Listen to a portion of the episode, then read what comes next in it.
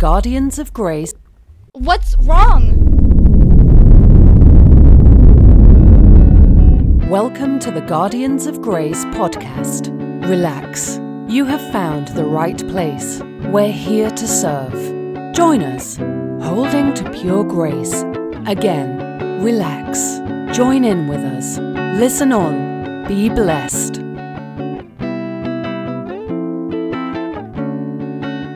Fenders of Grace.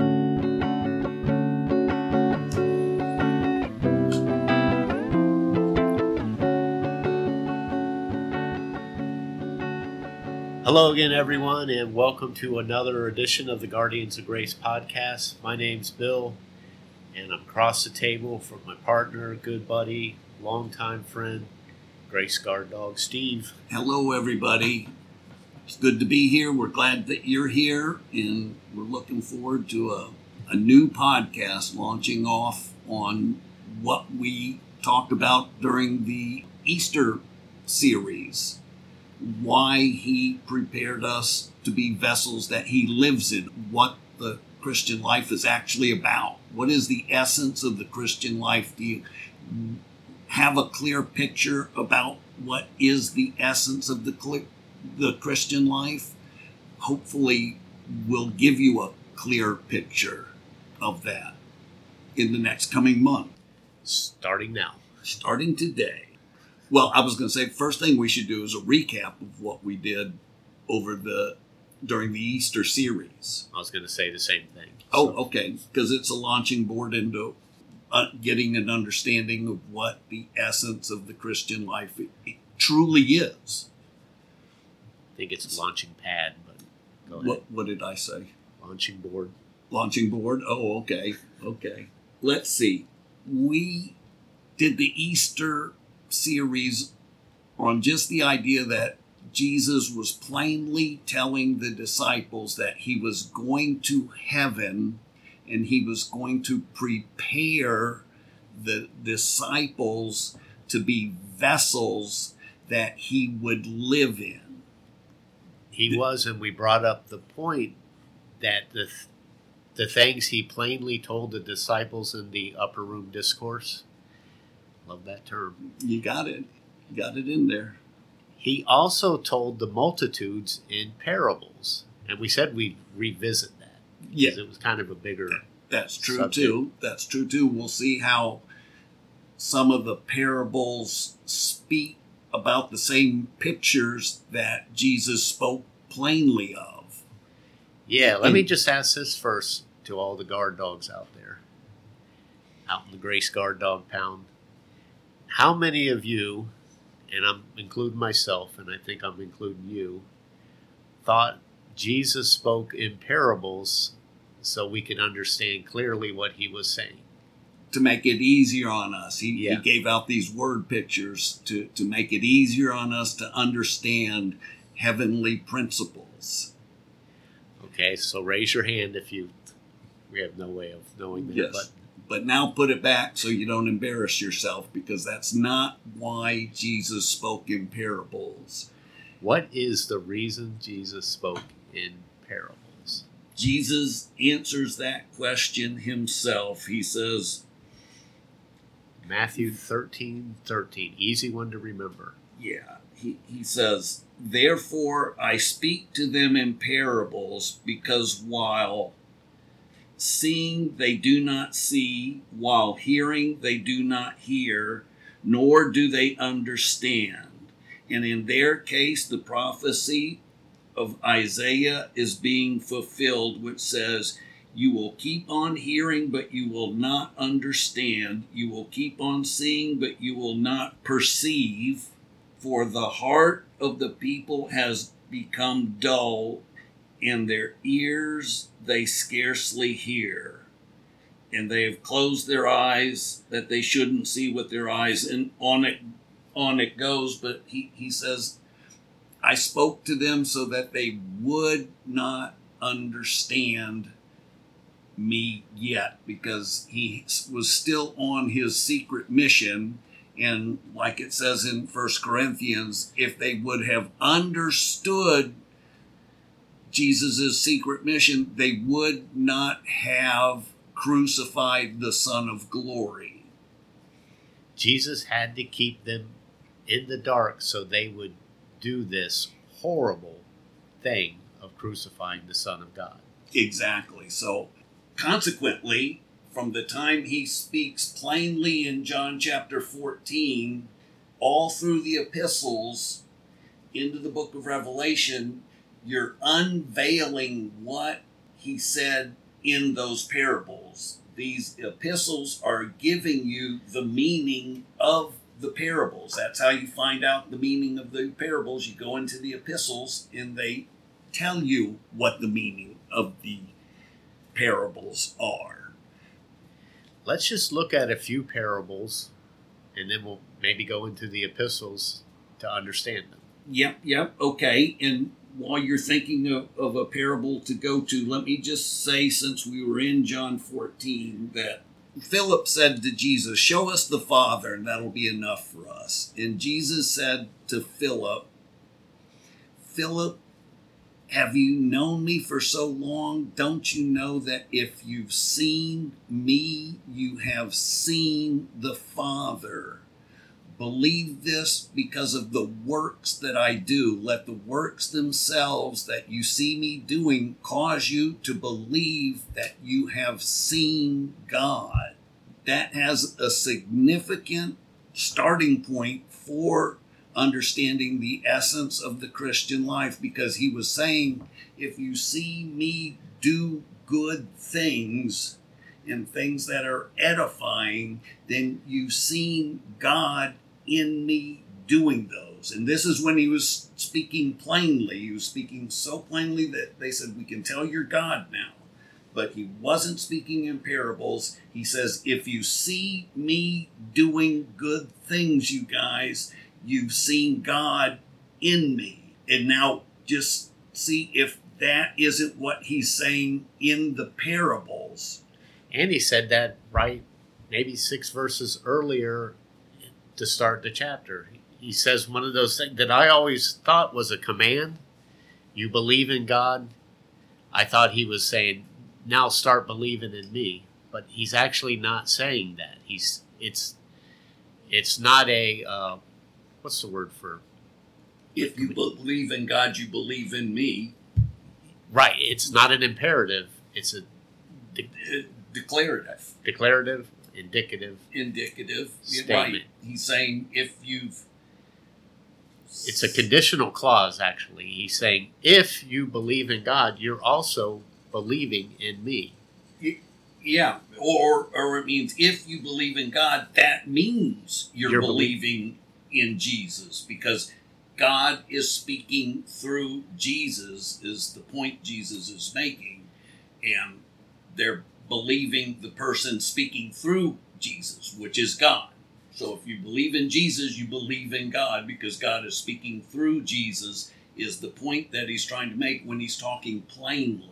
God in three persons. Yes. Let's look at one of the parables, like the the, the Matthew 514 parable where Jesus says, I am the light of the world, and nobody takes that light and hides it, but he puts it on a lampstand that the whole room will be lit. Let your works be done in such a way that they glorify your God. Let your works be done so that they glorify your God. He says you don't hide the the light and they didn't know what he meant because he was speaking in parables but when he's speaking plainly he's saying i am the light of the world let me shine through you. Don't hide that fact that I'm shining through you, but proclaim the idea. It's It's not me, Steve, doing these good works. It's God in me. Glorify Him because He's doing it through me. That's what Jesus is saying in this particular parable. But I think Bill's got a parable or two. We do, and I was just going to say Jesus concluded that in the John 17, where he says, I, I made you known to the disciples, and I will make you known to the world. It's that light that shines. Jesus is the light of the world. He's the lamp in the parable, Yes. but it's misunderstood in the, the parable. No, no, yeah. I, I mean, e- even the prophecies about Jesus, where it said, It's too small of things that I make you a light just to the Jewish people, but I will make you a light to the whole world. Well, when he came down in his physical body, he came down only to be a light to the Jewish people. But how was he a light to the whole world? That was when we became born again and he started doing his ministry through us and he manifested himself to all the Gentiles through the disciples and all the people that carried him in their bodies to all the Gentiles throughout the world. He what became the light of the world because he lights through you and I to shine the light of the glory of the gospel of God in the face of Jesus, meaning he works through people in the 21st century so that you can see him by perceiving. What's that word for perceive? Horeo. Oreo. You can oreo him when you're perceiving with the mind what you're actually seeing. It Yes. goes beyond just witnessing it or seeing it with your eyes. It's seeing it with your eyes, but perceiving in your mind that, oh my gosh, I'm seeing God. Just like Philip wanting to show that's that horeo word. He said, if you've seen me, if you've horeoed me, you've horeoed the Father. No, I think it's if you've seen me, you've horeoed the Father. Yes, that's why in Corinthians it can say we look at things that are unseen, not things which are seen. How can you look at things that are unseen, like it says in this epistle? You're looking at the unseen Jesus. That's how he could say to Philip, If you've seen me, you've seen the Father. We look at unseen things through seen people, and their behavior allows us to perceive, horeo, that it's actually the Spirit of God's activity. It's all about manifesting. And Jesus began to teach the apostles quite a bit about manifesting, and through the epistles, you, you learn all about manifesting and how important it is to manifest God through yourself. There's actually nothing more important than that. That in Second Corinthians four, where you just referred to, we'd look at things that are unseen, not on things which are seen. For what is seen is it's the Temporal. yeah, it's the word uh, um, kairos, which is seasonal. But what is unseen is eternal, or it's the I am. So when, when we're going through something, we we don't look at the trial around us. We look at the activity of God in the situation. That's what we scope on. That's what we Scopos. Scopos on. Yeah, Yeah. that's to look intently, because we see God working in this situation, and we don't just see the temporary situation. That'll pass. But the activity of God remains forever. The activity of God stores us treasures in heaven, which is another one of the parables. Yes, yes, absolutely. And that's what we're training our eyes to see. Like it says in Hebrews, they've trained their senses to discern good from evil. we've already learned how to look at good and evil from the tree of the knowledge of good and evil. But training your senses to discern good from evil, horeo, good from evil, is to understand only God is good. In like Paul said in Romans 7, I'm not good. Only evil dwells in you. I can do no good thing. Only the evil dwells in me. If you see Paul in his own effort, you see evil. You've trained your senses to see whether evil is the human nature or good is the spirit of God working through somebody. You've trained your senses to discern whether it's God or the human nature speaking through somebody. That's why it says in First Corinthians, we don't judge people by appearance. Yeah. We judge not by outward appearance. We judge by the manifestation of the nature, the, either the human nature or the divine nature coming through a person. And that's why we want to turn the corner and start looking at what all the Bible talks about about the idea of manifesting God. So let's see if this holds up with the parables and what the Spirit actually shows us. Okay. So let me read three parables. Okay. And let's see if these parables are actually hiding a truth that we've been talking about a long time flesh and spirit, or the energy of God versus human effort. Let's see if they actually hold up. Amen. Let's see if this makes sense in the upper room discourse where Jesus says, I'm going to make you a clean vessel. I'm going to make you ready to be a an abode for the Spirit of God to manifest what God does through you. Let's see if that's that, true. Guys, did you get that? What Bill said? He said it well. Well, you could say it better. Say it Yeah. again. He said, I'm going to make you guys the abodes that I live through so that I can manifest through you and do for you what you can't do for yourself.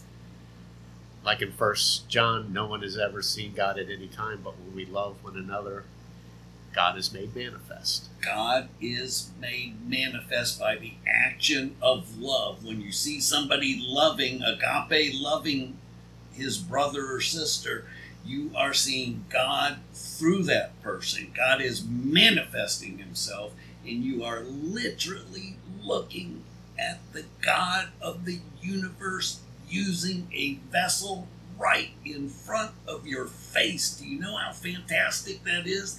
That is what this new covenant about is about. It's about realizing and seeing all God's activity here on this kingdom on earth that He's created. He's got a kingdom and He's got many vessels and He is active through each and every one of them.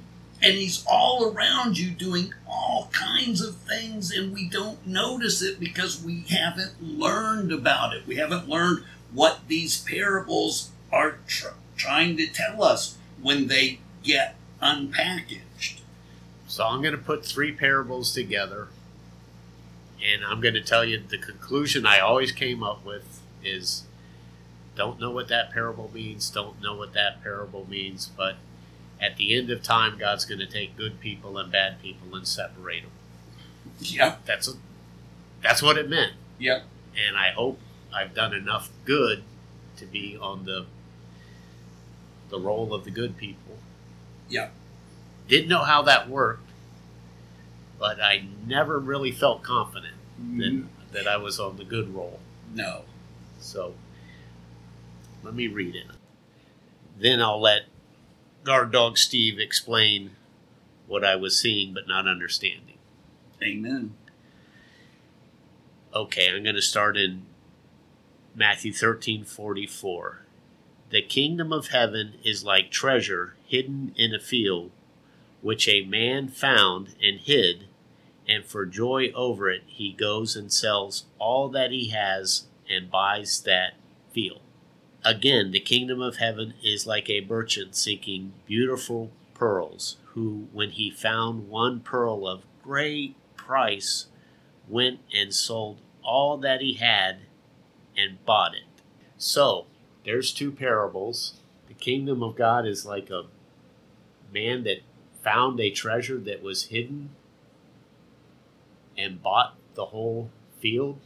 To me, it seems like he was in a really good bargaining position since no one knew the treasure was there. yeah, yeah. Is that why he endured the cross? Yeah. What does that mean, Steve? Yeah, I, I think it relates to the the value of the Holy Spirit that was sent down from heaven to live in us.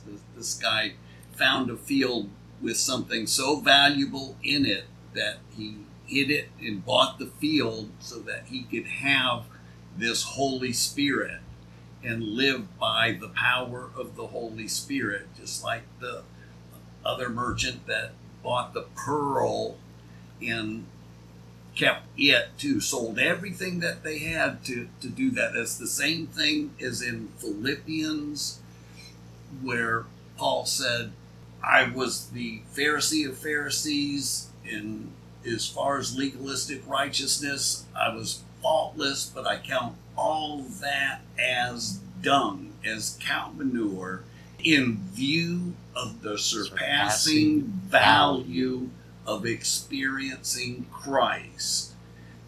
In other words, once he found the Holy Spirit and what it was like to experience the Holy Spirit, he didn't care about any of the worldly possessions anymore because they just don't compare to the value of experiencing the Holy Spirit. And that was given to us in parabolic form or a par- form of a parable But we didn't see it. and we didn't see it, but the epistles where Paul just blatantly says it the Holy Spirit has more value than anything on this planet, on the entire planet. There's nothing more valuable than experiencing God. Not the greatest boat, not the biggest house, not the best job. None of those things, all of those things pale in comparison to just experiencing God working through you, the God of the universe, using you as a vessel that He works through. Do you remember when they asked Jesus, Why are these people praising you? And Jesus says, If these people didn't praise me, God would use the rocks to praise me. He can use anything He wants to praise Him, but He chose to use us as the vessels, as the instruments that He works through. He set the whole new covenant up. He said, I will place my spirit in you and do for you what you can't do for yourself. I'm making a whole new covenant, and you're going to be the vessels that I use, and I am going to work through you, and you are going to let your works shine in a way that they glorify God, is what Jesus said in, in Matthew 5:14 let your work shine so that they glorify your father who's in heaven. I didn't do the good. I didn't do the good that you just saw happen. It was god in me doing the good. Let my works glorify god. In other words just say to god be the glory for what you just saw me do because it wasn't me and my human nature doing it although i wish to do it the wishing is in me, but the doing of good is not. Paul in Romans 7 18. The wishing is in me, but the doing of good is not. I always wish to do what you just saw me do, but I can tell you it wasn't me. It was God in me doing what you just saw me do. He is the source of me being able to do what you see me do. And if you want to have that type of life and shine as that exemplary Christian, rely on Him and you can shine too. So the treasure is actually the Holy Spirit, and the pearl of great price is actually the Holy Spirit, Amen. Amen. and He redeemed us meaning we're the field, we're the earthen vessel. Yeah. Yeah. Is there anywhere where it says that? Since we have the Holy Spirit to understand that? Yes. Yes. There is. Yes, there is. One of my favorite verses, Second Yes. Corinthians 4, I think it's 6. Okay. For God, who said, Let light shine out of darkness, remember? We That is see, four six. That is Yeah. four six. cause his light to shine in our darkened hearts, so that we would have the knowledge of the glory of God in the face of Christ. We have this treasure, this pearl of great price, where? In the field that he bought back and redeemed. He bought the whole field He bought us to get the pearl. Us to, so Give that a- the pearl can stay in us. God who let light shine out of darkness caused his light to shine in us so that we would see the glory of God in the face of Christ. We have this treasure in jars of clay that the surpassing excellency would be clearly manifest, clearly seen to be of God and not of us. When you've seen us doing these pearls of great price, You've seen the Father doing it. You've seen the Holy Spirit doing it. The Father, Son, and Spirit are one. Clearly seen that the surpassing greatness of the power may be of God and not ourselves. It's obvious It's- seeing. Obvious that it's God and not us doing these good deeds. It's God, and we're to give God the glory because we have just manifested God. Do you see what an intricate part of the new covenant manifesting is? Like I said, it's the essence of the new covenant. It's what we were put on this planet to do, to be the vessels that God manifests Himself through us. We are the instrument that He uses. And what a glorious privilege it is. What a glorious privilege it is. He could use a rock if he wanted to. But we see now how the upper room discourse, when he spoke plainly, was saying the same things these parables were saying in hidden figures without the Spirit to interpret them. Exactly. Remember, he said the kingdom of God is like a man that goes away on a journey. Mm-hmm. And the, Jesus in the upper room discourse said, I'm going away. Yes. It was talking about the same thing, wasn't Yes. it? Yes, one was hidden, one was spoken plainly. Plainly of. And he said, I'll leave you with talents. Remember that? Mm-hmm. And these talents, we looked it up in the Greek. They would, they were weights of measure for s- used to weigh the value of silver, gold, and costly stone. Not wood, hay, and stubble, like it says in 1 Corinthians 3. Because we can produce either wood, hay, and stubble, or we can produce gold and costly jewelry that is measured by talents, And remember, in 1 Corinthians three, the wood, hay, and stubble get burned up. burned up. Same thing in the parables. They just they get burned up. They're like chaff. Yes. Yes. But the silver, gold, and costly stone is clearly seen to be from God and not from us. It's God doing his thing through us. And if you realize that, then you'll see the activity of God each and every day of your life. You'll see God manifest himself through you or the people around you each and every day. You won't miss a day without seeing the activity of God. It's everywhere and it's all the time. and what if you don't see the activity of God? Isn't that the end of the parable? The guy that had one talent and he buried it. What was the reason he buried it? He didn't see God in the clear light, did he? Yes. He thought God was someone that demanded what he didn't give. He wanted pearls Yes. from people that could not produce pearls. Yes. Yes. He wanted silver, gold, and costly stone from people that couldn't produce it.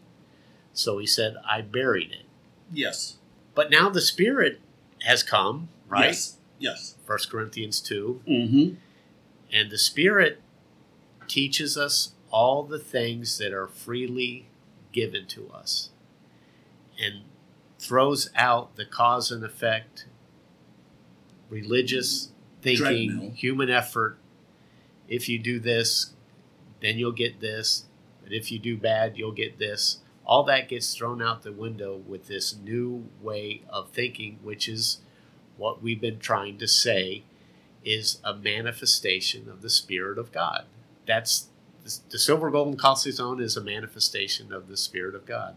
The pearl of great price is a manifestation of this Spirit of God. And it's clear that the earthen vessel, uh, the the treasure in jars of clays is not of us, but it's of God. It says, may be clearly seen that it's not of us. Not an iffy thing. Not an iffy thing. Let, let me just read the Steve passage. has a good day once in a while. Yeah. No, no. it's clearly seen. That did Steve, not come from Steve. Steve has never had a good day. Although he's wished to do good, Romans 7:18. Okay, let me just read what Bill quoted earlier. Just nice and slow and let's absorb it. God who said, "Let light shine out of darkness," is the one who has shone in our hearts to give us the light of the experience of the glory of God in the face of Christ. He's given us the light. Di- Didn't, didn't we just say you don't hide the light, but you shine it throughout the room and you say that it is not of me, but you shine the light so that your Father in heaven is glorified? Yes, Okay. The clearly light, glorified. the light of the experience of the glory of God. Do you realize it's telling you that you're actually experiencing God glorify Himself? Do you see what this verse is telling you? That you can actually feel God glorifying Himself in you, coming right out of you and doing something cool that you couldn't do and it shows the very face of Christ. If you've seen good coming out of me, you have seen the face of Christ. Philip, have I been with you so long? If you've seen me do good, you've seen God. Keep trying to say the same thing so that we get the mental picture that when you see a person do something good, you are seeing God moving in that person. And it goes on to say, We have this treasure in earthen vessels that the surpassing greatness of the power may be of God and not of ourselves. And then it says, We carry about in our body the dying of Christ so that the life, get a load of this, the life of Jesus may be manifested in our body. The life of Jesus may be manifested in our body. Tell me if it doesn't say that verbatim in 2 Corinthians 4 10 and 11. That his life would be manifested in our mortal body.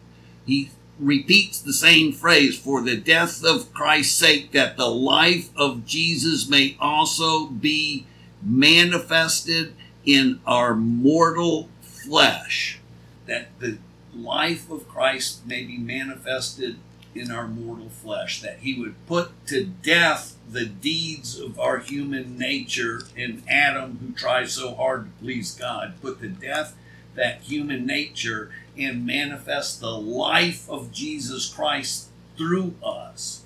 All these scriptures are telling us the same thing that the Christian life is about manifesting the life of Jesus. Let me say that again. The Christian life is about manifesting the life of Jesus. You heard me clearly. I said the Christian life is about manifesting the life of Jesus. You carry him around in your earthly body. That's why in Galatians it, it It can say, I no longer live, but Christ lives in me. In the life I live in the body, I live by the faithfulness of Christ. His faithfulness comes through me. I don't live by the faithfulness of Steve because Steve's not faithful, but the faithfulness of Christ living in me and manifesting himself through me is what I live by and what I live for. And I'll tell you the truth, it's what I'm addicted to. I'm constantly looking for my fix of a supply of the Spirit of Jesus Christ. You know, Philippians says, I will not be put to shame in anything because of your prayers and a supply of the Spirit of the life of Christ. He gets a supply of the Spirit. That's what I'm addicted to, is getting my supply of the life of Christ to come through me every day. That is my spiritual high. And I look for it all day long just to be used as the vessel that God uses. That's the height of my day. Anytime He does, like hopefully right now. I like this here where it says, even though, right after he says, we have this treasure in jars of clay, earthen vessels, that the excellency of the power of God may be clearly seen. But we have the, uh, even though we are hard pressed on every side, yet not crushed, we are perplexed, but not in despair, persecuted, but not forsaken, struck down, but not destroyed, always carrying about in the body the dying of the Lord Jesus, that the life of Jesus also may be manifest in our body that one always never knew how to explain it, but carrying around the death of Jesus is realizing that he died the perfect life. He lived the perfect life. He, yes, he lived the perfect life, and he died for everything we unperfectly did. We, we always remember that. So that we remember that we're always seen as forgiven Christians? My my mistake. Oh, I just made a mistake that day. Oh yeah, that's right. That's what Jesus died for. He died for that mistake I just made. We carried out the the dying of Jesus always throughout the day. Isn't that what Jesus said when I go to make you ready? Yes. He prepared us as clean vessels. Yes that's the same thing as saying always carrying about us the death of Christ. Never forgetting that we've been made ready, that the slate has been wiped clean. We were prepared for vessels to hold this treasure in jars of clay. Because when we lose sight of that, we'll go back to thinking that we can earn this privilege to manifest Christ. And once we get back on that track again, we're thinking old covenant style. And we're misunderstanding the parables again. We're thinking, you be a good tree. Don't be a bad tree. Never understand never understanding that all our human effort was the bad tree. All our human effort was the flesh. All our unrighteousness was put on Christ and he took it all away. So we never forget that. And if you never forget that, you're always, like he said in the Lord's Supper, do this in remembrance of me. In the Sermon on the Mount, remember he says, Give us this day our daily bread and forgive us our trespasses as we forgive those who trespass against us. Well, they have it in two verses in Matthew 6. I think it is in Matthew 6. It's, it's actually one thought he's actually saying, Give us the day our daily bread. Well, that bread comes from the word eros, meaning to take away or lift off.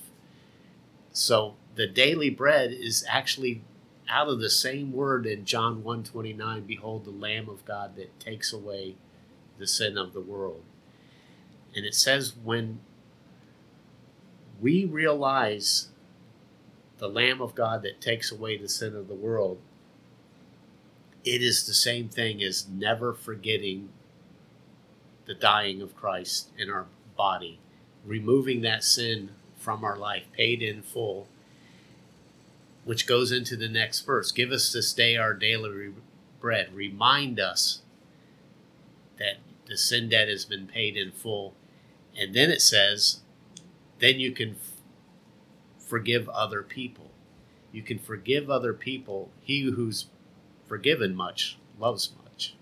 He told that to the woman, the prostitute that was, remember, crying and wiping, cleaning his feet with his with her hair and their tears. And Jesus, they said, "Why is she doing that?" And she says, "He." Jesus says, "The one who is forgiven much loves much, but the one who is forgiven little loves little." Does that mean that some people don't need forgiven a lot? No. It means they don't have an appreciation of how much they've been forgiven. They don't have, they're not remembering the death of Christ in them. And if you're not remembering how much you've forgiven, if you're not remembering the death of Christ and what he paid for, then you don't feel forgiven much. And if you don't feel forgiven much, you don't love much. And love when we love one another, God is made manifest. That's why it's so important to never forget this amazing debt that Jesus paid, because that type of mindset is the mindset that realizes not only am I forgiven, but I had a lot to be forgiven. So how dare I hold it against this other, you know, person? Because we love to find people worse off than us so we can compare ourselves. But all the comparison is out the window now in this new covenant. Wipe the slate clean. So, all that to say this that the light shines greatest when there's an appreciation of the finished work of Christ, what he did on the cross, and why he did it. Remember, it says in Hebrews, is it 13? For the joy set before him. What does that mean? it wasn't going through that. He didn't want to go through that. It was what it would accomplish. That's why he did it.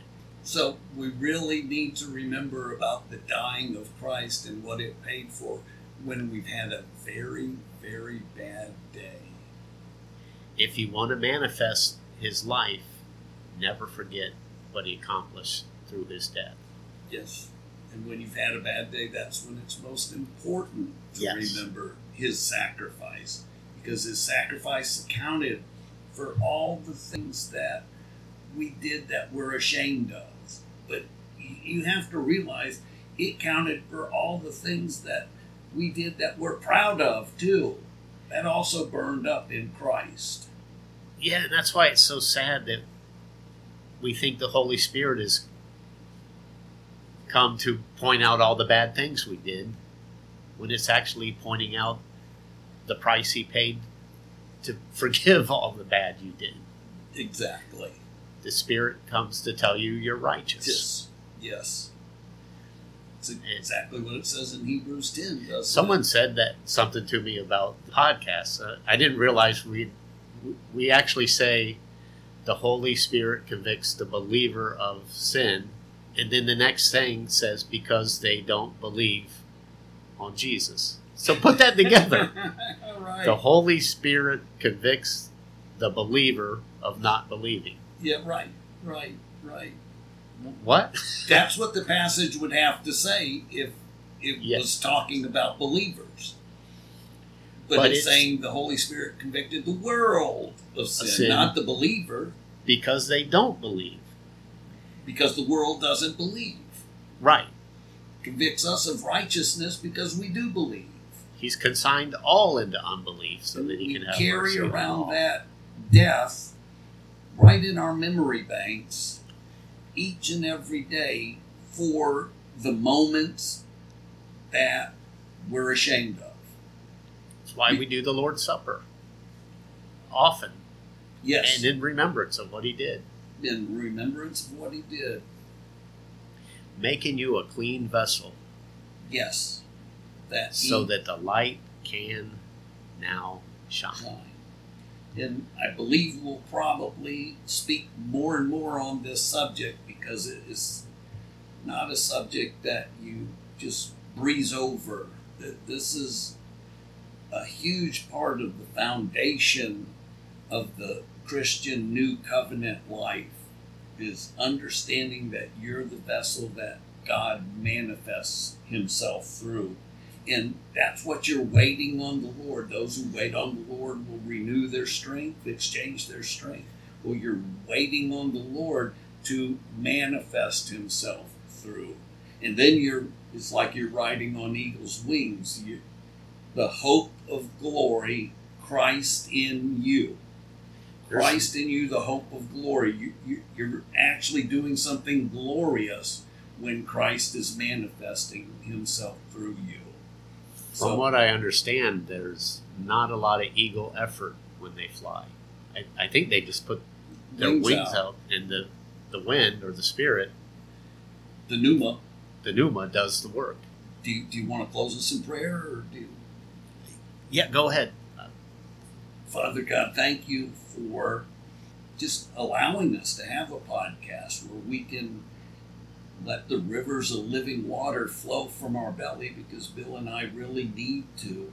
But allow us in the coming months to cause an understanding of what the new covenant talks about and teaches us about, how it teaches us about manifesting and how important manifesting the Spirit of God is because that's the essence of the new covenant. I make a new covenant with, with you and I put my Spirit in you to do for you what you can't do for yourself. It manifests itself. That's what the new covenant was.